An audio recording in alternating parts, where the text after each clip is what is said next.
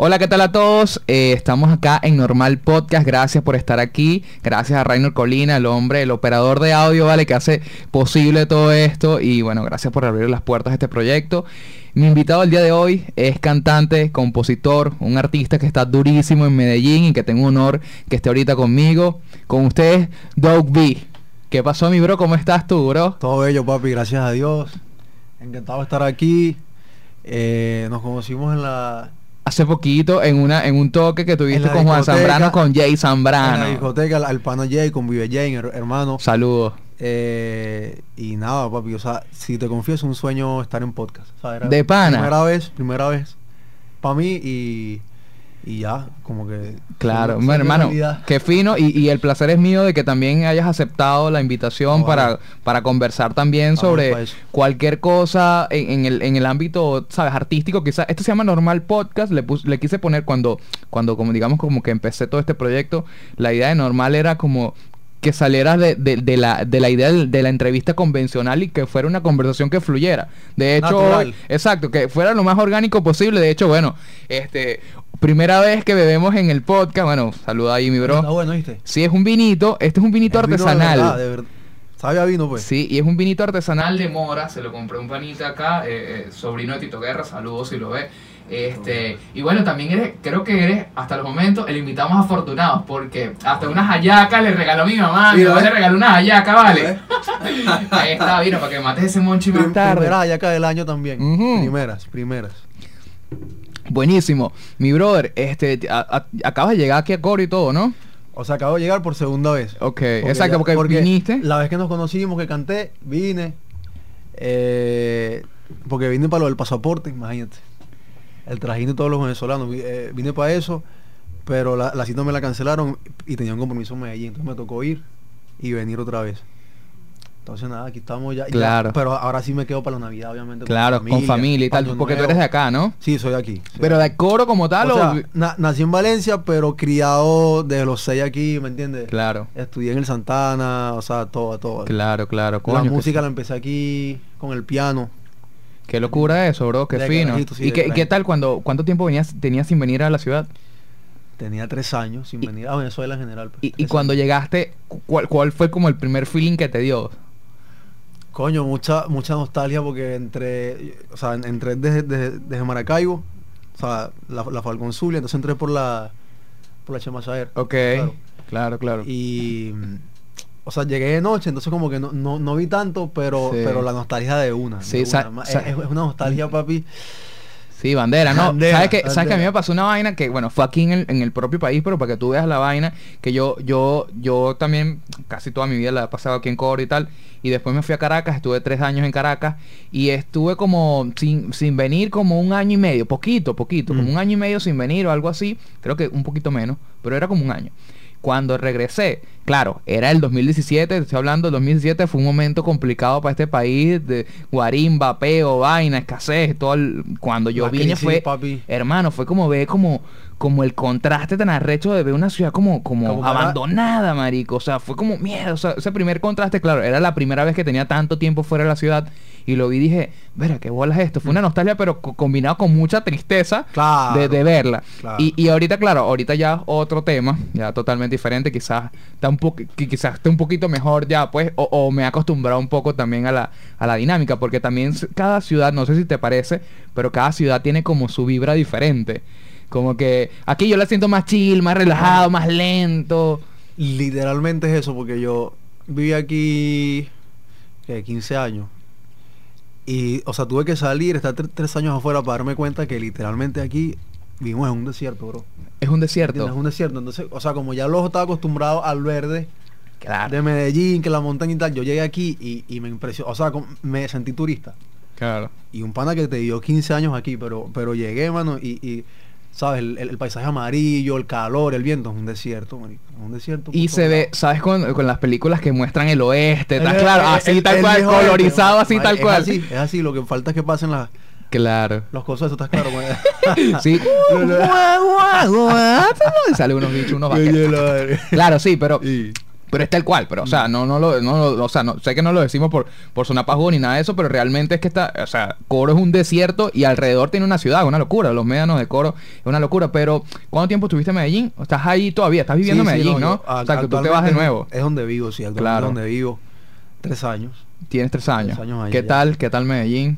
Papi, eh, o sea, me falta mucho mundo y quiero conocer muchas otras ciudades, pero por lo que la gente que sí viaja me ha dicho, de lo, de lo mejor que hay en América Latina. Es que- mismo. es que O una- sea, hay- una, locura. Le dicen Las Vegas de, Sudamérica. por Totalmente, ¿entiendes? O sea, totalmente. Mira, tengo panas que se han mudado de Nueva York a Medellín. O sea, ese, es un fenómeno ahorita. Es una locura. pasando, y la cantidad de gringos que están llegando a esa ciudad. O sea, es que, claro, no sé, claro, tú vives allá, obviamente podrás eh, eh, explicar como de primera mano qué exactamente qué está pasando, pero hay como una explosión cultural ahorita en Medellín. Están como es el sitio para los artistas, eh, no solamente la gente que, que, que hace música y que Sí. canta, muchos Sí. tipos de artistas, pues. Sí. También el tema de, de, de, la liberación, también eh, la despenalización del cannabis, o sea, es como que hay tantas cosas en O sea, Medellín que están pasando ahorita, la- la- el desarrollo tecnológico, El, el cannabis sigue siendo ilegal, pero... pero despenalizado en cierta es- forma, es- Es una exacto. cosa que pues... Pero, pero ya, es, es- yo, yo había leído, hasta donde tengo entendido, es despenalizado, o sea, como que tú puedes tener cierta cantidad cierta personal. cantidad, sí, hay cierta cantidad. Ok. Eh, eh, pero, pero las cantidades que se manejan, pues no. Claro, claro. no. Pero, ajá, por ejemplo, si tú tienes una cantidad mínima, eh, te puede llevar preso a alguien. eh, un, un- No, no, no, o sea, nunca te van a llevar preso. Ok. por Porque estás despenalizado, exacto. Pero quizás y a lo segundo, mejor... y segundo porque es América Latina, ¿me entiendes? Claro. Tú le das 50 lucas, ah, bueno, para el fresco, papi. Eso existe en todos lados. Ok, ok. Eso existe en todos lados. O sea, en todos lados el policía te va a decir, ah, tengo que hacerte la, la multa, qué pereza, coño. Colabora, Colabore ahí, colabore, ¿entiendes? ciudad- Eso- parce, colabore, ciudadano. Pues, te va a decir, ¿no? ¿entiendes? Lo pasa es que- loco, para que la- y la gente piensa que solamente eso pasa aquí en este país. No, lo pasa es aquí es más... es más Descarado. caretable. Ok, Aquí es más claro. ¿me Aquí es como una obligación. Exacto. Lo Ah. raro es que te hagan la Eh, multa. eso es lo raro, eso es lo raro. Te hacen una te asusta. Sí. Este que... Y la amabilidad del, o sea, Uh. se compara la amabilidad de- de- del, Paco en Medellín al Paco venezolano. No, para nada. O sea, el, el, el, el, el paisa es muy formal. Ok. Es formal. Es puro de usted. Muy respetuoso. Es muy respetuoso, ¿me entiendes? Y, y, y los policías. eh, bueno, la- los panas míos que son de allá dicen que, que, que, que, son una honorrea la policía, una mierda y tal, pero... ah, eh, Pero vénganse pa' acá. la exactamente, mano. Claro. O sea, yo, yo que he pasado frontera, mm, o sea, no te voy a decir que son santos, pero cuando paso frontera, que voy de, de- de Venezuela a Colombia y me toca pasar esos guardias, mano, con ese susto, cuando veo a los colombianos del otro lado me dan ganas de darle un besito uno, Claro. mano, porque, o sea, son... No, nada que ver, nada que ver, ¿me entiendes? No te, o sea, no, no, no te van a quitar plata. Porque si no, tiene que ser que, que de para des la, la panza de que, de- Claro, de, que- de que te consigan algo ahí que no indebido. pero Sí, coño, pero sí, es lamentable de pana esa situación que se vive porque lo viven muchas personas, bro. O sea, Mm. la, la gente que constantemente también va y viene por Maicao, por, por, Por también por Cúcuta. Cúcuta. O sea, es, es- es constante el tema de, de que, mira, vas a tener que resolverle aquí a alguien para pasar cuando realmente no está haciendo nada malo. Lo que quieres es pasar de un sitio a, A tu otro. país. Exacto. no. ¿Quieres pasar por tu país, Y a imagínate? veces basta hacer compras por ahí, la gente que vive cerca va a hacer compras en, en Cúcuta y tal y se devuelve. Entonces, Mm. de verdad que es lamentable que entre nosotros mismos, ¿sabes? Como que nos estemos como poniendo cada vez jodiéndonos el uno al otro. Pero este, una de las cosas que quería preguntarte sobre, sobre Medellín es que ¿Cómo, por ejemplo, tú decidiste irte para allá? Porque obviamente tú eres compositor, cantante, ¿cómo, pero ¿cómo empezó todo esto? ¿Fue como que tú dijiste, mira, voy para allá o se te presentó la oportunidad de, de ir a ese sitio a trabajar, a chambear por ahí? Mira, la verdad, así como que oportunidad, un llamado desde allá, no. Ok. Sino que yo voy a venir la vaina, ¿me entiendes? Yo, yo vi Medellín y dije, este- esta ciudad se las trae. Porque en el momento eh, había salido el, un- el- el que para mí es el mejor álbum de J Balvin, Energía. Ok. que fue un álbum que, que, que, pues ha pasado el tiempo y uno, uno se da cuenta que fue como un álbum que, que el reggaetón lo globalizó, ¿sabes? Eh, y Balvin desde el principio siempre manejó el marketing de Medellín, que Medellín, y entonces uno eh, estaba también Maluma, estaba Karol G, y más allá de la, de la movida urbana, eh, eh, tú veías que Medellín era de, de los primeros lugares en transporte público, veía las imágenes de Medellín y decía, coño, es como una Caracas. ¿Me entiendes? Parecido, Claro. parecido a Caracas. Incluso Muchos dicen que es como una Caracas repotenciada, soy. 2.0 y tal. Caracas 2.0, literal, literal. Y entonces yo vi la vaina y dije, no, para allá, para allá es, para allá es, ¿me entiendes? Entonces, o sea, eh, lo, lo pensé, pasó el tiempo, pasó como un año y mientras ahorraba la vaina, sabes uno también la piensa mucho, el Claro. miedo, ¿me entiendes? Nunca había salido de Venezuela, literal, nunca había salido de Venezuela. Y, y, y ya después, los panas con los que estaba haciendo música, que, sí, que siguen siendo mis socios en la música, estamos allá todavía, ya, ya todos. Ya están allá todos en Medellín. Estamos todos allá. Buenísimo. Eh, no- nos fuimos juntos.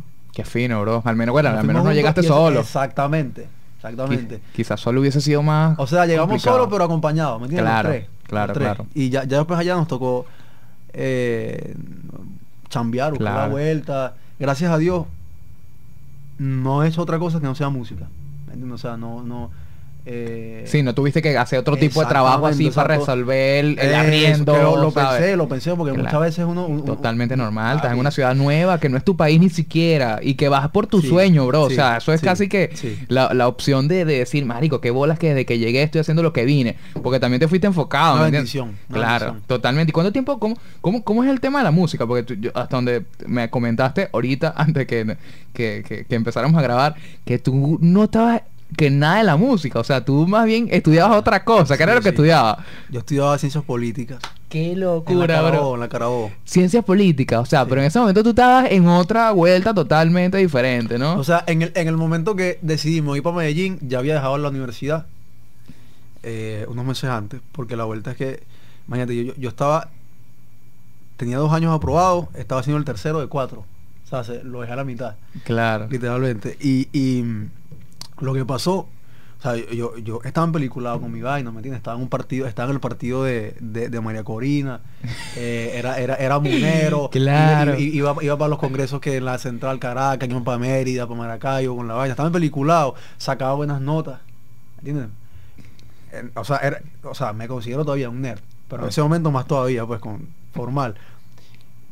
Pero eh, me, me empecé a sentir como que como vacío, ¿sabes? Como que como que no, no. Como que no era lo tuyo, no te Sí, como llenaba. que, como que, como que mucha rutina, mucho lo mismo.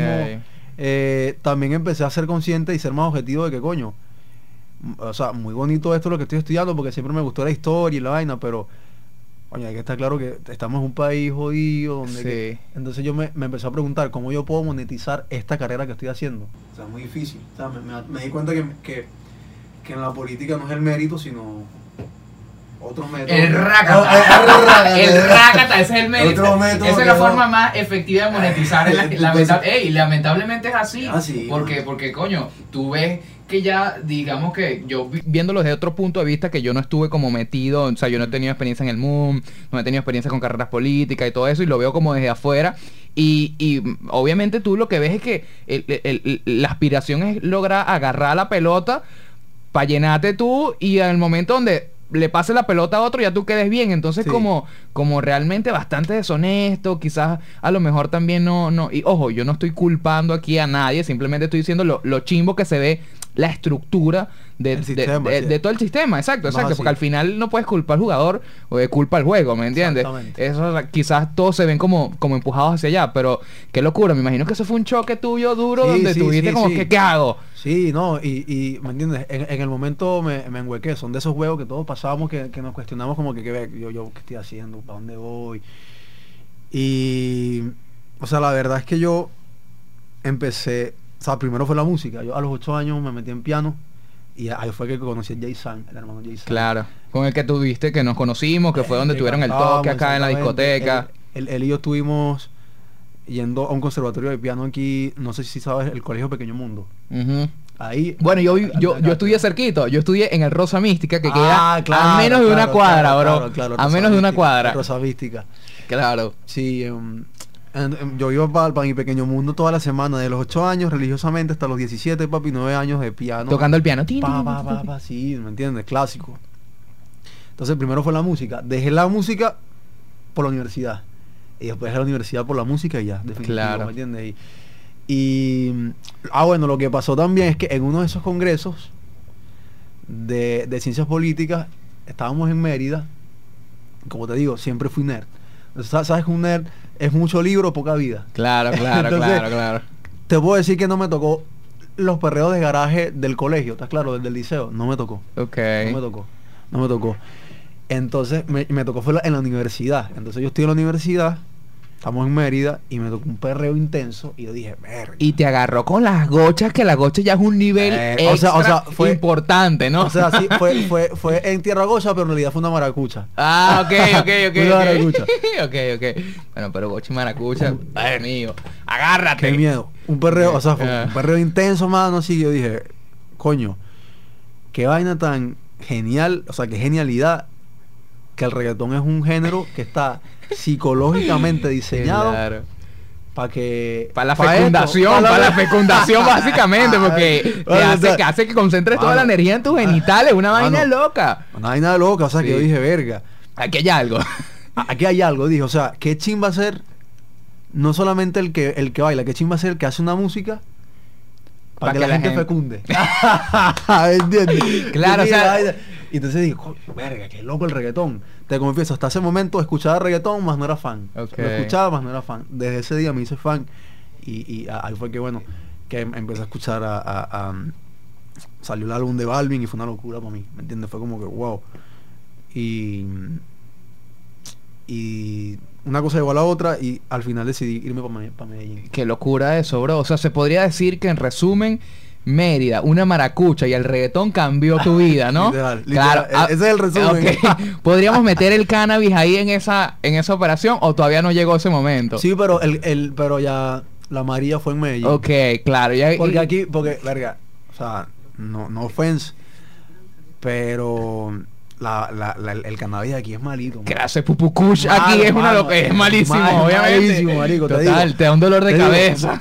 Yo empecé, o sea, yo, yo fumé aquí nada más como tres veces. Ok. Y las tres veces me mal viajé. Sí, no, y además que también quizás estabas como en otro, en otro mood de, de política, vaina, ¿me entiendes? Porque no, es pero- diferente pero, cuando. es que los patas míos también estaban bien en la política. Ah, ok. ¿Me entiendes? Se leían un libro diario y un bareto y, Y claro. Normal, normal, sino que yo siento que era de pronto inexperto y, o, o también que la calidad mala, porque Claro. me di cuenta que es muy mala. Pero me mal viajaba así, papi, en la fiesta Claro, maltripeando durísimo. uh, papi, pegado, pegadísimo, pegadísimo. Claro, claro. Entonces como que me daba pereza en el momento, pero ya llegas a Medellín. Medellín es una ciudad donde donde de maneja es una religión. Claro. O sea, el cannabis. es Claro. literalmente, o sea, Bueno, que Rasta, o sea, no, no son Eh. Rastafari, no lucen como Rastafari, pero son Pero es Rastafari como la cultura, en el corazón, exacto. de No, corazón son Rastafari. Y hay que tener en cuenta también el hecho de que el cannabis sie- desde siempre ha estado involucrado en, en el tema la de... música. Sí, en la música Sí. y en la mayoría de las artes, porque si te fijas... eh, los cuanto- hippies, los to- 60.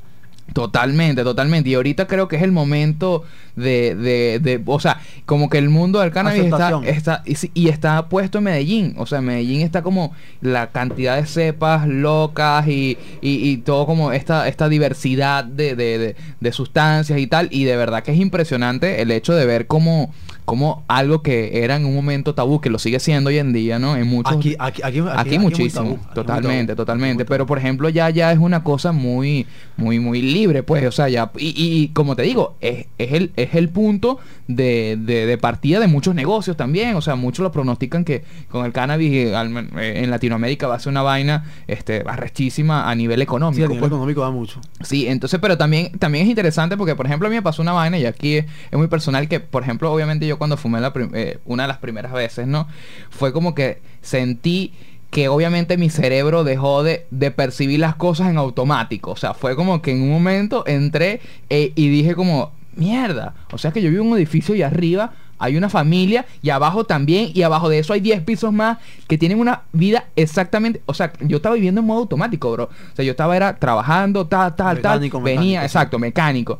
Pero quizás esa, ese, ese, mm, vamos a Ese llamarlo ese vuelo. despertar, Ese exacto, vuelo. ese vuelo, exacto, me hizo como ser más consciente, más observador de, marico, no soy el único que vive en este mundo, tengo que para- tengo que bajarle dos, ¿qué estoy haciendo con mi vida? Como replanteate muchas cosas. ¿Te pasó a ti parecido o simplemente como en la música, si sientes que porque también te, te altera lo- lo- lo- los sentidos, ¿me entiendes? Sí. Y quizás escuchas Sí. una canción y dices, marico, que bolas como le escuché el bajo a Ah, esta canción. Eso es una locura, eso, eso es una sí, locura. Dices como que puedes separarlo. Claro, aquí no estamos incitando a ningún tipo de consumo, siempre lo quiero dejar claro, pero es algo que pasa, pues que, que le puedes como sentir los sentidos, marico, mira el bajo, mírale el arreglo, mírale el beat que le tuc, tuc, Eso tuc, sí. y lo separas. Me imagino, obviamente es una es algo que, que casi que por la razón por la que los muchos músicos lo usan porque eh, les, les da como ese plus. Sí. ¿Me entiendes? ¿Te, te ha pasado a ti parecido? ¿Cómo, ¿Cómo ha sido más o menos tu relación con eso? Como te digo, las veces que fumé aquí en Venezuela me fue muy mal. Ok. Porque me pasaba es- eso que a ti que lo sentí, solamente que no me puse filosófico, Claro. sino que me puse fue reguemón de que, de que sentía que estaba hablando mío, que, que aquel me estaba mirando feo, que, que me estaban persiguiendo, que, ¿sabes? Me sentía acosado. ¿Qué pasó en Colombia, en Medellín? Que eh, eh, fumaba mientras hacía música. Y estaba en un ambiente donde eh, panas que, que no, Que lo canalizaban un poquito, podría lo ser. canalizaban mucho mejor. Exacto. Ya gente que, que tiene 15 años fumando. Claro. Entonces, entonces, eh, sí, me- como que me, me, me- No voy a decir que me, me estimularon o me, o me alentaron a que fumara, pero como que me explicaron la vaina, ¿me entiendes? Claro. Científicamente, ta, ta, ta.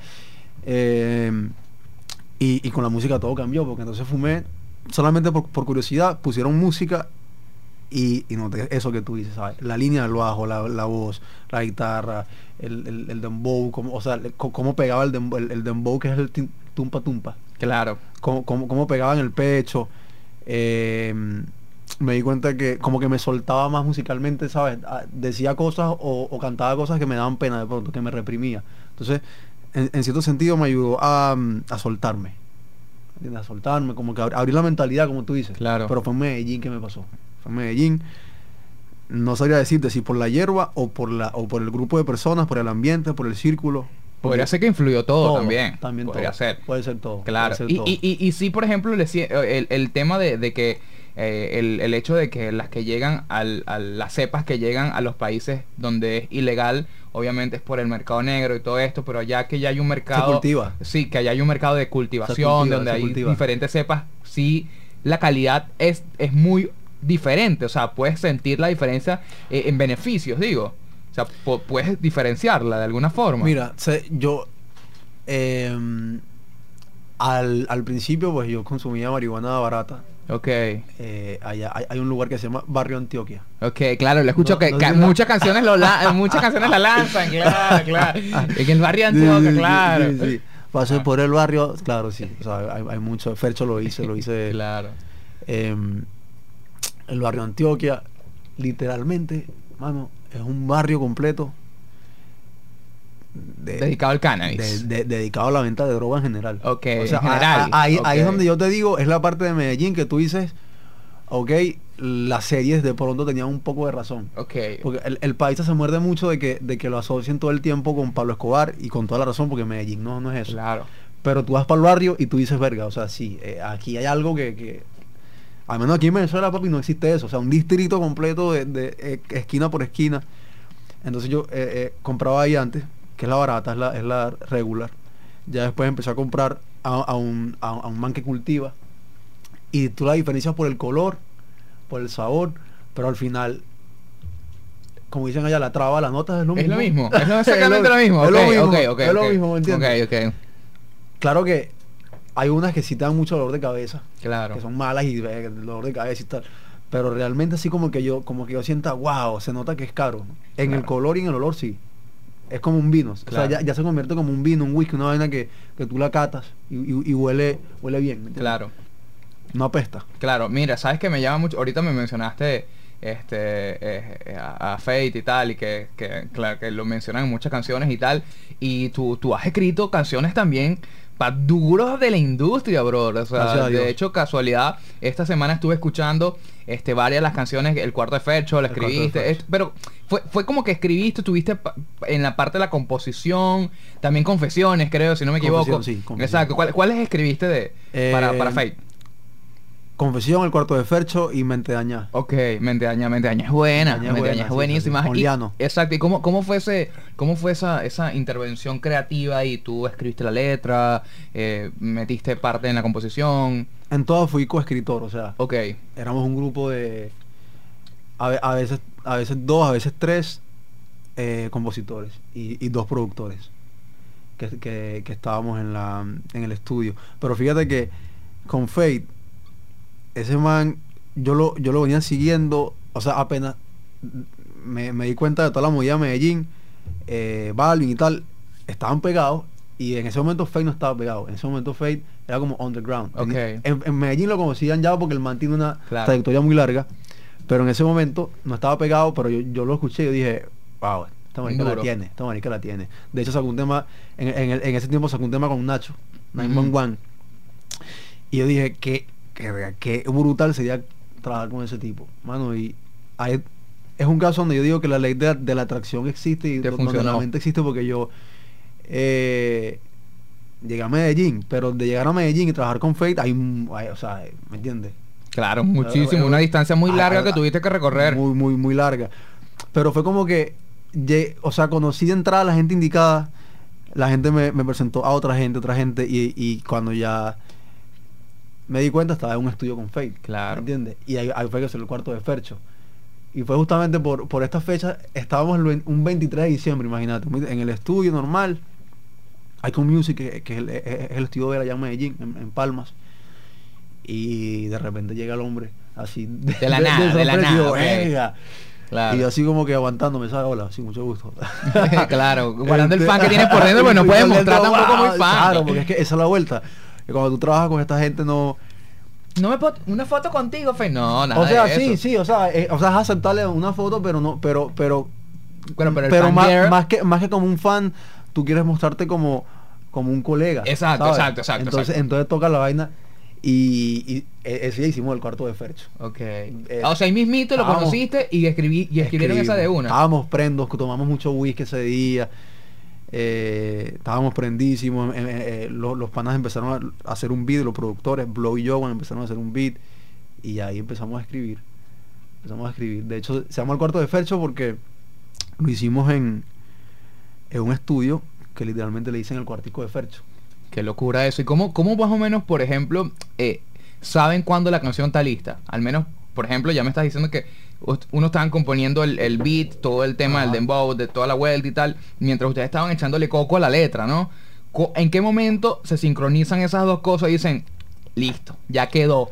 O, o, cua- o- o cuándo- cuántas veces la tienen que escuchar para decir, coño, métele aquí un bombo y caja, no sé, cualquier vaina, arreg- arréglale esta aquí. O sea, ¿cómo es ese criterio para saber cuando la canción está lista para salir a, a explotar, a partir la pista? Mira, es, es- es un proceso porque, por ejemplo, del lado de la producción, cuando el productor está solo, pues cada, cada productor tiene su, su flow, pero en ese caso eran dos productores y, y cuando hay dos productores siempre hay alguien que como que se, se enfoca en lo armónico, ¿sabes? Yo pongo los acordes, yo pongo los arreglos y, y el otro pana es como la selección de sonido, ¿sabes? Yo le pongo Claro. esta batería, esta, entonces ellos estaban en su peo, papá, que es su mundo, ¿me entiendes? Son, por, eso, por eso son los productores. Y atrás estábamos Fate, eh, Clark, que también es compositor de Icon, estábamos Music, compositor también, y yo. Y la parte de la composición es complicada porque cuando son muchos, se vuelve una, una guerra de, Claro. de ideas, ¿sabes? Como que las ideas, todo el mundo tira melodías, todo el mundo tira letras, todo el mundo tira eh, su flow y, y, y- básicamente lo que hacemos es un filtro. Ah, me gustó eso. Bueno, en ese caso, como la canción era perfect, yo decía, eso me gusta. Él era el que gusta". tenía como la, la última palabra Claro, ahí en claro, el, porque el tema era para él. Claro. Y además que, hablando claro, pues en, en ese estudio la autoridad es él, ¿me entiendes? O sea, Claro. él, él tiene mucho más años haciendo música, mucho más vaina. De hecho, ese día aprendí mucho de él. Pero así, él. así funciona todo, todo el tema de las disqueras y todo esto, porque tengo entendido que también dependiendo de la disquera en la que estés, como que hay cierto poder creativo de, de dentro de la disquera, como que tienes que cumplir con ciertos parámetros, un estándar, o, o en ese caso se le da la No, libertad o totalmente sea, al artista. En la actualidad, gracias a Dios, casi todos los artistas tienen libertad creativa. ¿Me entiendes? Eh, Bad Bunny, Fate, hacen lo que le dan la gana. Lo, lo- lo- que les corre, lo que, le- lo que les nace. Y, y ahí, ahí no, o sea, no hicimos la canción, o sea, uno, uno en el momento está tan concentrado en hacer la canción que uno no piensa eh, ni siquiera eh, en qué vaya a pasar con la canción, ¿sabes? Uno, uno- ok. uno la hace porque, Claro. porque me estoy tripeando, no con el fercho, ¿me entiendes? Me estoy tomando con el fercho, estoy aquí normal. Y eh, él, él grabó la canción ese, ese mismo día, o sea, víspera de Navidad literalmente. Y, y en enero dijo, eh, la, la va a meter para el álbum. Para el álbum. Y fue como Qué que, duro. La, la metió para el álbum. Y ese álbum lo no- nominaron a los Grammy. Berro, qué duro, bro. Se puede Entonces, decir que tienes, estuviste O sea, involucrado una- en algo que tuvo en los Exacto. Sí. Que, o sea, pusiste como tu granito de arena para... Eh. Claro, bro, qué duro. Y también tú tienes que... eh, vi que eh, escribiste también Bolsito Caro de Thalía. Que tú fuiste coescritor ahí también. Ah, coescritor. igual Icon Music. Y... Esa es una esa es una, una disquera con la que trabajas. No, no, el Icon Music es un estudio. Ok, un estudio. Es un estudio, en mi opinión, el mejor de Medellín. Es el estudio que fundó Fate con dos socios productores de él, Joan y Rolo. Eh, ¿Me entiendes? Que en la cultura del reggaetón de, de, de- de Medallo, pues son de lo más top que Lo hay. más duro. De lo más duro que hay. Y ese estudio se llama Icon Music. Porque bueno, ellos antes camellaban, no sé si en los temas Val- de Balvin, eh, al final escuchabas que decían como Infinity Music. Claro. Ellos empezaron así, Como Infinity. Ok. camellando para Infinity. ok, trabajando al Infinity, Sí, ¿me exacto. Lo que tú decías que uno empieza siempre camellándole a otro. Exacto. Empezaron ahí y ya después dijeron, vamos a crear nuestra propia vaina. Y, y de ahí salió Icon Music. Icon Y- Music. Y, actualmente, pues, sí, es lo que tienen. Pero tú formas parte de Icon Music, tra- trabajas con ellos, te- colaboras constantemente. o sea, Colaboro, colaboro tu- constantemente, Tu, sí, trabajo ahí sí. es de escritor. De escritor, sí, señor. Ok, coño, qué arrecho, ¿no? El Sí, hecho sí. de... Y, y- y sientes un momento donde, por ejemplo, dices como que, ok, voy a escribir esta letra. Ya te, cuando la escribes te imaginas quién podría interpretarla o es como que sientes que cualquier persona que lance eso puede pegar. Sí, eh, cuando haces tanta música, porque allá eh, llegaba el punto en el que eran 6, 7 días a la semana haciendo música. Llega un momento que para no hacerlo monótono, tú haces dinámica y dices como que coño, Claro. vamos a hacer un tema pensando en X. Ah, entonces un- en RAW, ah bueno, entonces uno, uno analizaba al artista, escuchaba y uno, uno- uno se imaginaba más o menos la vaina. Creo que así fluye un poquito más, ¿no? O sea, sirve como dinámica, pero si, si supieras que, por ejemplo, el, Confesión, el tema que, que terminó agarrando Fate, el último artista que pensamos que iba, que iba a cantar era Fate. Ok. ¿Sí me entiendes? Porque muchas veces, eh, o sea, tú no vas a impresionar al, al artista entregándole lo que ya él sabe hacer. Claro, No, sino cosas sea, diferentes. O sea, yo no voy a hacer mejor Fate que Fate, nunca, es imposible. Porque, porque el, el flow es de él, ¿me entiendes? Yo le puedo entregar a Fate algo que diferente que quizá él no, no está acostumbrado a hacer y ahí, ahí es donde él dice, esto es lo que yo quiero. Claro, pero también eso depende en la cantidad de, de ganas que tenga el artista experimentar. Porque, por ejemplo, a mí, a mí me pasa muy parecido, si supieras que es muy diferente, Mm. pero tiene mucho que ver porque tú escribes, Mm. yo también escribo, soy guionista. Guiones. Exacto, y, y yo le escribo guiones a otros comediantes. ¿Me entiendes? Entonces, como le escribo guiones Piensa, piensa como en, en el humor de los quizás, tipos. quizás lo adapto un poquito, pero en cierta forma siento que todo tiene como mi esencia ahí. Mm. O sea, como que a pesar de que yo pueda imaginarme que, vamos a imaginar, no sé, a Emilio Lovera, un ejemplo, que le estoy escribiendo un chiste a Emilio Lovera, y yo digo, ok, me lo imagino a Emilio Lovera interpretando este chiste, pero al fin y al cabo, el chiste lo escribo yo. Y el chiste tiene como un sello mío, claro, muy, muy, mu- muy disimulado, ¿no? Que, que es como que e- esta es mi esencia. O sea, esto es algo. Tú, po- po- me imagino que te pasa igual, ¿no? Sí. Como que como que intentas dejar como tu marca Claro. ahí dentro de todo. Claro. Que, que es, di- es- me imagino que es complicado para la gente que no, no, no ha trabajado de esta forma artística de escribir. Es complicado saber cómo cuando tú dejas una marca en, un, en, un, en una letra de una Sí, canción. no, y, y, y muchas veces uno no es tan consciente como los como si lo es otra gente, ¿sabes? Porque, porque ve la vaina de manera objetiva. A, a- a- a mí me, me han dicho, eh, me di cuenta que, que, que, este, que este tema lo escribiste tú porque porque está escrito de tal manera o, o por esta melodía. Y son cosas que, que, que uno no las ve, pero hay, hay gente que de pronto te conoce de, de o, o conoce tu estilo, tu flow, que, Creo que es eso. que identifican eso, ¿me entiendes? Hay, hay, hay gente que, que quizás ya tiene, ya sabe cómo es el humor de Ricardo Maita y si, y si, y si ven amigo Lovera o un chiste van a decir, verga, eso, eso suena como algo que diría Ricardo Maita, ¿me exacto, creo que de ahí, exacto, pero Eso, depende, eso. depende de la conciencia, como tú dices, de la persona que tenga que esté afilada Eso. para saber que conozca tu trabajo quizás, ¿me entiendes? Pero creo que creo que es que finísimo, bro. Y, y, y también escuché Hechizo de Jerry D, que ya lo había escuchado, es un tema pegadísimo. Y Aquí está tú- pegado, aquí está claro, pero allá, allá no, o, o cómo, Sí, cómo es la no, vuelta. Allá. Es el tema favorito de mi novia y, y, y- y- y ella es allá. Pero salió hace cuánto, eso salió, eso no salió hace mucho, salió hace como Eso seis, salió, no, no, ya tiene como un año yo creo. más o menos. Sí, más o menos. Ok. Más o menos. Pero todavía sí, todavía se sigue escuchando. Sigue escuchando. Yo lo he escuchado por ahí escuchando. incluso. No, cuando, cuando la cantamos en hispano la gente Ajá. Totalmente, es que ya es una canción conocida. Sí, sí. Y esa, y esa, y eso, ¿cómo, cómo empezó esa canción? ¿Cómo, cómo empezó ese enlace ahí? Porque es- a- a- eh, eh, son los únicos venezolanos que les, a lo que les has escrito o ya les has escrito a algún otro venezolano. Mm, o Porque sea, es Kobe Cantillo con, con Jerry, Jerry D. D. Hechizo. Sí. O sea, también, he también le he hecho temas con Angelo Reeves. Claro, vi uno, se llama Reeves. este, Otra de Ron. Otra de Eh, Ron, bueno, claro. bueno, ya- Esa ya es la ca- canción. cantada con él. Ok, ok, Pero hay par de temas del repertorio de él que, que escribimos juntos y hemos hecho mucha música juntos. De hecho, somos de- como del mismo crew, ¿sabes? Somos de- del, del mismo grupo musical. Eh, y, y nos fuimos juntos. O sea, él, él fue desde esos De ese grupo que se fue de Valencia hasta Medellín, de pana. Qué locura Él- eso, bro. Él, él fue roomie mío, vivimos juntos y toda la vaina. Qué loco. Sí. Él, bueno, él está ahorita bastante duro con, con, Con Machín y con Acapela, con, con Mikey Move Los chi- también. los chiquinenes. Los chiquinenes, claro, claro. Los que por cierto, hace poco fui al concierto de Neutro con, con, con Big Soto, Mm. que están haciendo el- el- la, la gira de Apocalipsis Tour.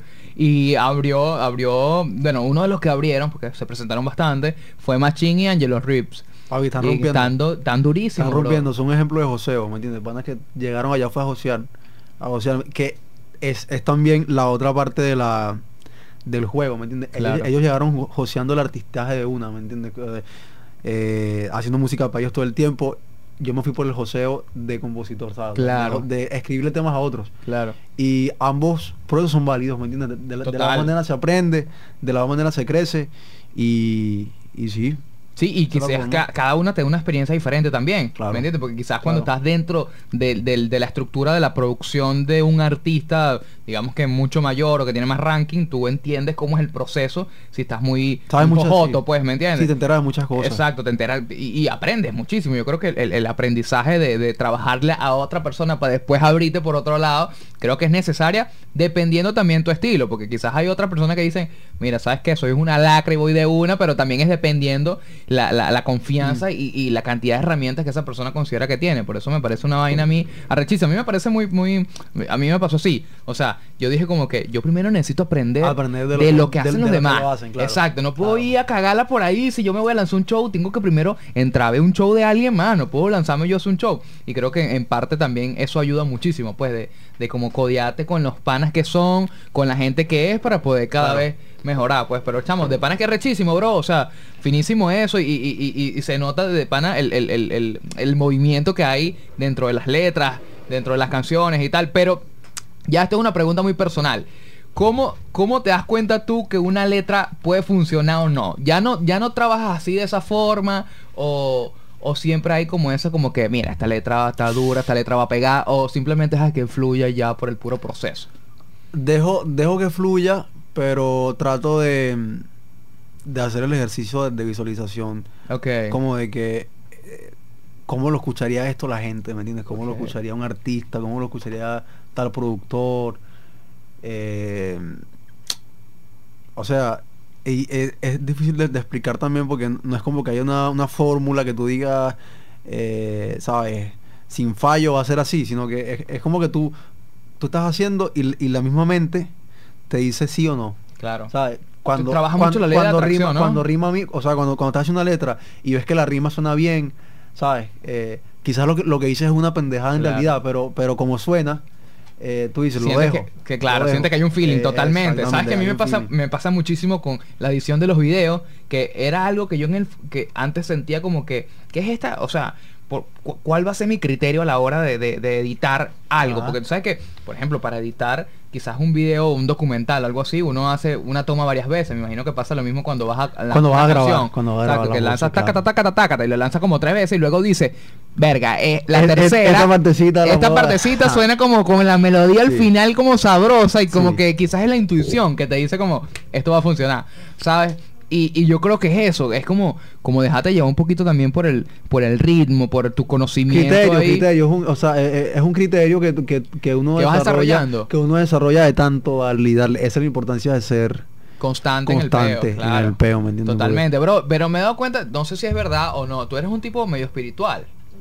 O normal. poco. Bueno, porque cuando nos conocimos, me quedé, marico, quedé impresionado porque nos conocimos y tú me dijiste, más marico, hacer esta aplicación, Skyview Ah, Light. ya. ¿Está claro? Sí, y pusiste, y pusiste, estaba, estaba el cielo bastante estrellado y pusiste el, el teléfono ahí que te mostraba como las constelaciones y toda la vaina. Y dije, verga, este hombre ma- tiene conocimiento Sí. astrológico, vale. Pero qué, qué no, no, tanto, o sea, weón. o sea, así como de conocimiento astrológico, no, pero, pero, pero me gusta, coño, sí, me, me, me gusta lo, lo místico, la ciencia, ¿me entiendes? ok. Y, mm, por ejemplo, eh, estoy, estoy con todo este pedo de, de la meditación. Medita. Burda. En este momento estoy haciéndolo diario desde que llegué a Coro. O sea, no sé por qué. En Medellín yo me meditaba de vez en cuando. Bueno, quizá también por el ritmo de vida que era todo el tiempo trabajar y trabajar. Aquí como estoy más flow vacaciones, eh, Te he, meditado todos los días de- de- desde que estoy en la casa. ¿Dónde meditas? ¿En un sitio específico? ¿En tu casa? No, en, el sofá de la casa, del Mm. apartamento, ahí. mm, y bueno, bueno, también es porque me- eh, mi papá tiene burda de libros, marico. Burda de libros. Y mm, me encontré con un libro que se llama El libro tibetano de la vida y la muerte. Uf, papi, recomendadísimo. Sí. Recomendadísimo. Es- ¿De qué es- va?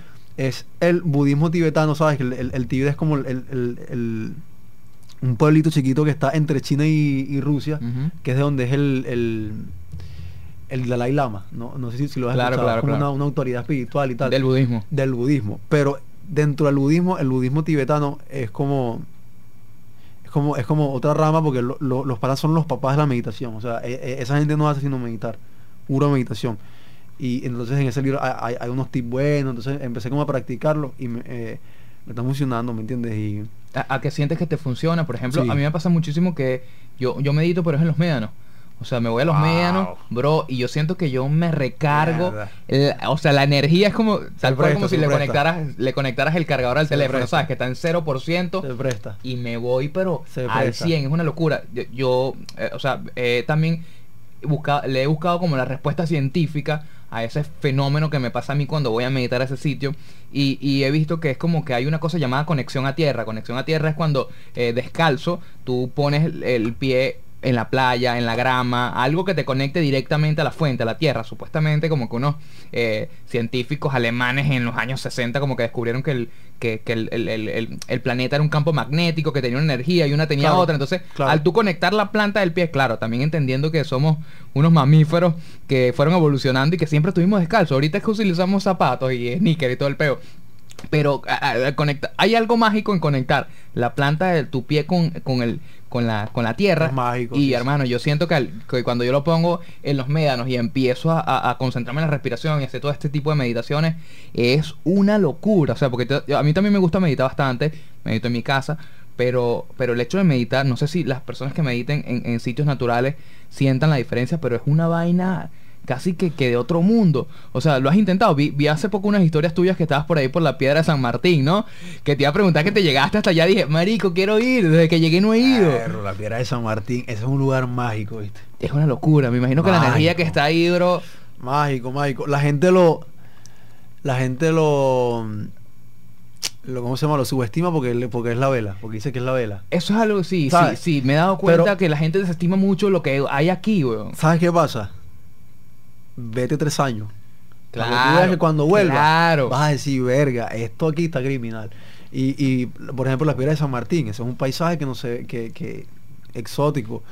Y mm, es más, mejor así que la gente no va. Porque, eh, papi, eh, tenía la playa privada para mí solo. Para mí Es solo. locura, bro. Y no es para bañarse, es, para contemplar y meditar, ¿me entiendes? Las olas suenan así, bandera que tú dices, o sea, te concentras y, y créeme que se te olvida el mundo ahí. Totalmente. Y eso es una vaina que, por ejemplo, yo, yo comparto constantemente todo lo que hago en las redes sociales y siempre estoy poniendo atardeceres en los médanos y tal. Y la gente, marico, la gente de aquí me dice mucho, chamo, tú estás loco, vale, que haces tanto en los médanos y sí, tal. marico, es que la- gente- Es, que la forma para explicarle, creo que tú acabas de dar la respuesta. es, Vete. vete, Vete, vete, vete. compara, Eh. mira otras vainas, ¿verdad? Mete por una ciudad muy movida y después ven a este sitio. Ay, Tú vas a decir, ¿qué es esto? ¿Qué es esto Es que no supe apreciar? ¿Me entiendes? Es como un... No, no voy a llamarle un gusto adquirido, pero quizás el hecho de, de expandirte un poco a, pe- a- a ver y a comparar una cosa con la otra. O sea, es una, es una forma de paz, marico. Es una forma de, de- de conectarte con recursos naturales que... ¿En qué otro sitio consigues un desierto en medio de la ciudad? O sea, estamos en, un, estamos en una ciudad ahorita grabando donde a 20 minutos tenemos una playa increíble con unas piedras loquísimas y a 10 Y minutos 10 tenemos minutos, un desierto. Un desierto, o sea, una locura. Y ojo, si, y si aumentamos la, la cantidad de tiempo a 30 minutos, nos vamos a- montaña. a, una montaña, montaña. No, una locura, virgen. una locura. Es una locura. Una locura, o sea, Es una locura porque... yacimientos arqueológicos como a 30 minutos. Taima, taima. Totalmente, o sea, o sea, el hecho, o sea, aquí, que es una cosa que con, yo también tú empecé a valorar cuando me fui, fue eso, o sea, es la diversidad, o sea, hay muchas vainas por hacer, pero claro, quizás porque no es un centro comercial, quizás porque a lo mejor no es una La gente va metrópoli. más para el Coromol. Y, Exacto. y, y, coño, por ejemplo, mi, eh, yo vivo criado toda la vida en la Juan Crisóstomo. Ok. Que queda ahí, ¿me entiendes? Diagonal al, al mall. Y ese mall a mí me tocó- lo están construyendo desde que yo tengo como 8 años. entonces yo Claro, entonces yo siempre tenía, eh, estaba contento por el mall, mall, ¿no? Ok. que lo que lo inaugure, que nunca lo, lo inauguraron. Entonces llego y, y mi mamá me dice, coño, el mall ya, ya está listo para que vayamos. Claro. Toda fiorúa. Y fíjate cómo son las cosas. De niño, esa era mi mentalidad. Los médanos, ah, qué aburrido. Quiero el mall. Y esta vez, mano, la gente está fiorúa con, el, con este mall de coro, pero es una cosa que... Fuiste. Sí, yo fui y... y... Coño, mano, o sea, los malls yo los tengo... En Medellín tengo ocho. Claro, y ¿Sí me además que este no está Sí. terminado, no lo no está terminado No, de no, construir, no o sea, está como a, me- a media máquina, En, pues. en realidad eso, ese es el traquimol. Pero bueno. Sí. Mira, pero, o Eh, sea, a mí me pasó una a mí me pasó una vaina muy parecida con ese mall, lo voy a confesar aquí, ya hoy porque estoy medio prendido, yo no sé, ¿te apegó el vino o nada? ¿Estás No, normal? todavía ¿Estás no. chill? Yo sí, ya Ah, llevo, ah, llevo la, yo llevo la segunda, yo estoy prendido y lo voy a soltar aquí hoy, vale. ¿Sabes que yo hice una promesa cuando yo estaba muy chamito? Cuando estaba muy chamito, estoy hablando, estaba estudiando todavía en Rosa Mística, estaba como en sexto, quinto grado, y veía ese coromol, ¿verdad? Que es un centro comercial aquí que están construyendo, todavía está en construcción. Y yo dije, cuando ese centro comercial esté listo, yo tengo que ya ser conocido a nivel que caminando por la calle me pidan una foto.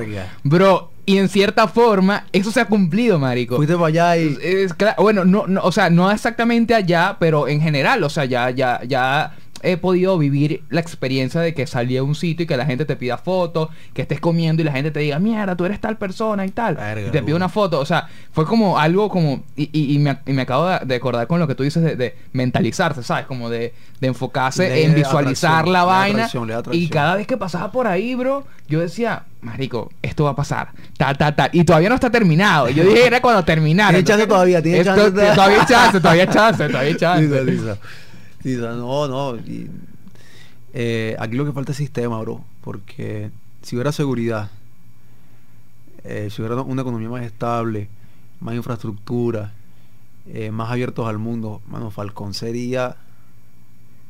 Wow, Durísimo. Es que tenemos muchas vainas locas, Se weón. queda pendejo Acapulco, se queda pendejo todo. Totalmente, totalmente. Y este, no sé por qué razón me acabo de acordar ahorita, ya que estás diciendo eso y estamos hablando de, de Falcón y todas las cosas que hay aquí. Este, bueno, para la gente que esté escuchando esto por primera vez, que siempre intento yo como meter en contexto a las personas, porque a veces siento que, no, no sé si es mi mentalidad, como siento que hablamos quizás muy regionalista de muchas cosas.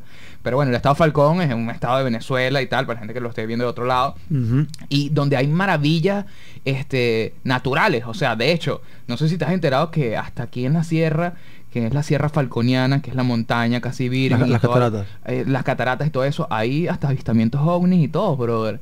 O sea, para- eh, en los lados de Pedregal también, También me han dicho hay de Pedregal, cuarzos. de Pedregal, O, sea, Pedregal hay, hay, hay una cantidad importante de que yo estoy seguro que si la condición económica de este país fuera otro, ya existieran miles de científicos estudiando y haciendo documentales para Nat Geo y, ¿sabes? Discovery Channel sobre la- los fenómenos que hay aquí. O sea, hay, hay muchas cosas de donde agarrar, pues. Entonces, yo creo que en cierta forma, no sé si es una bendición o una oportunidad el hecho que todavía esto esté virgen y, y que, y que, que muchas personas puedan como todavía aprovechar esto para bien, ¿sabes? Como, O sea- como estudiarlo, hacer, hacer cosas, ¿me entiendes? No es un consejo financiero, pero comprar una casa en playa en Paraguaná es una cosa que en 30 años vas a decir, verga. Tú dices, Claro. Claro. yo creo que también, yo, o sea, yo, por, por O lo sea, que tú- estaba pasando con el país Tú compras ahorita. una casita ahorita, no sé, en Villa Marina. Ok, eh, y en 30 años no, va- no, no te va a costar lo que compraste. claro, no, ¿Me totalmente, totalmente. Entonces, entonces es una vaina de que, de que eh, soy consciente que actualmente no va, pero al mismo tiempo tengo fe de que en un futuro esta vaina va... Estoy seguro que sí, bro.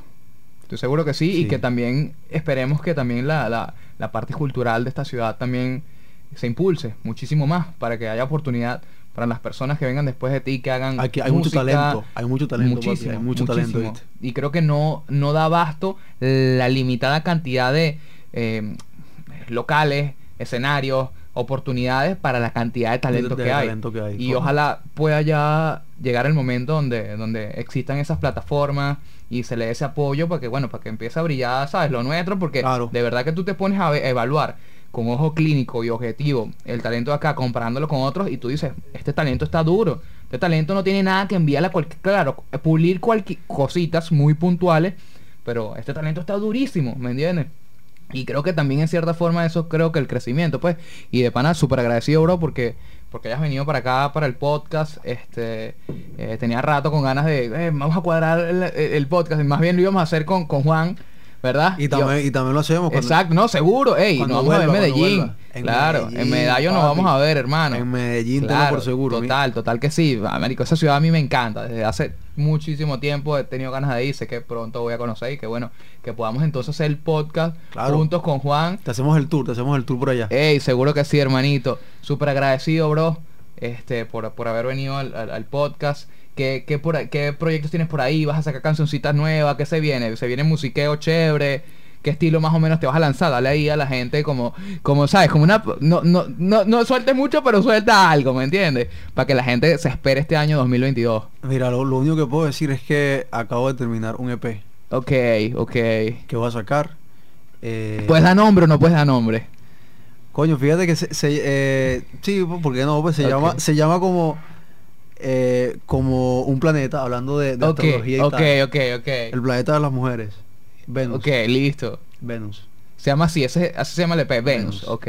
Durísimo, que viene medio romanticón y tal. Sí, es como. Es que tú eres medio romanticón, yo he escuchado que tu estilo está so- ahí. so- eh, o sea, es como un, un romantiqueo y acoso. Ay, durísimo, durísimo, manito, durísimo, durísimo. Sí. Bueno, esperemos eso, bro, para sonarlo por ahí, ponerlo a sonar en todos lados. Papi, Este, hermano, sí, las mejores sí. las energías, agradecido porque hayas venido hoy al podcast y, contigo. y nos vemos pronto. Claro que sí, claro que sí, mi hermanito. Dios te bendiga. Amén. Gracias a por la invitación y a gracias a, romper. todos por estar acá. Este, gracias eh, por escucharlo. Estamos en Spotify, en YouTube, en Apple Podcast, en Google Podcast, en todos lados. En todos lados estamos aquí. Gracias a todos los que hacen posible, a todo el equipo detrás de esto. A gracias a Reynor Colina y obviamente, por supuesto, gracias a ustedes. Nos vemos. Será hasta la próxima. Chao. ¿Qué tal, mi bro? Ah, ¿qué tal? Vacilaste, vacilaste. Muy bueno, ¿viste? Te vacilaste, qué Verga. fino, bro. Muy buen Ey. primer podcast.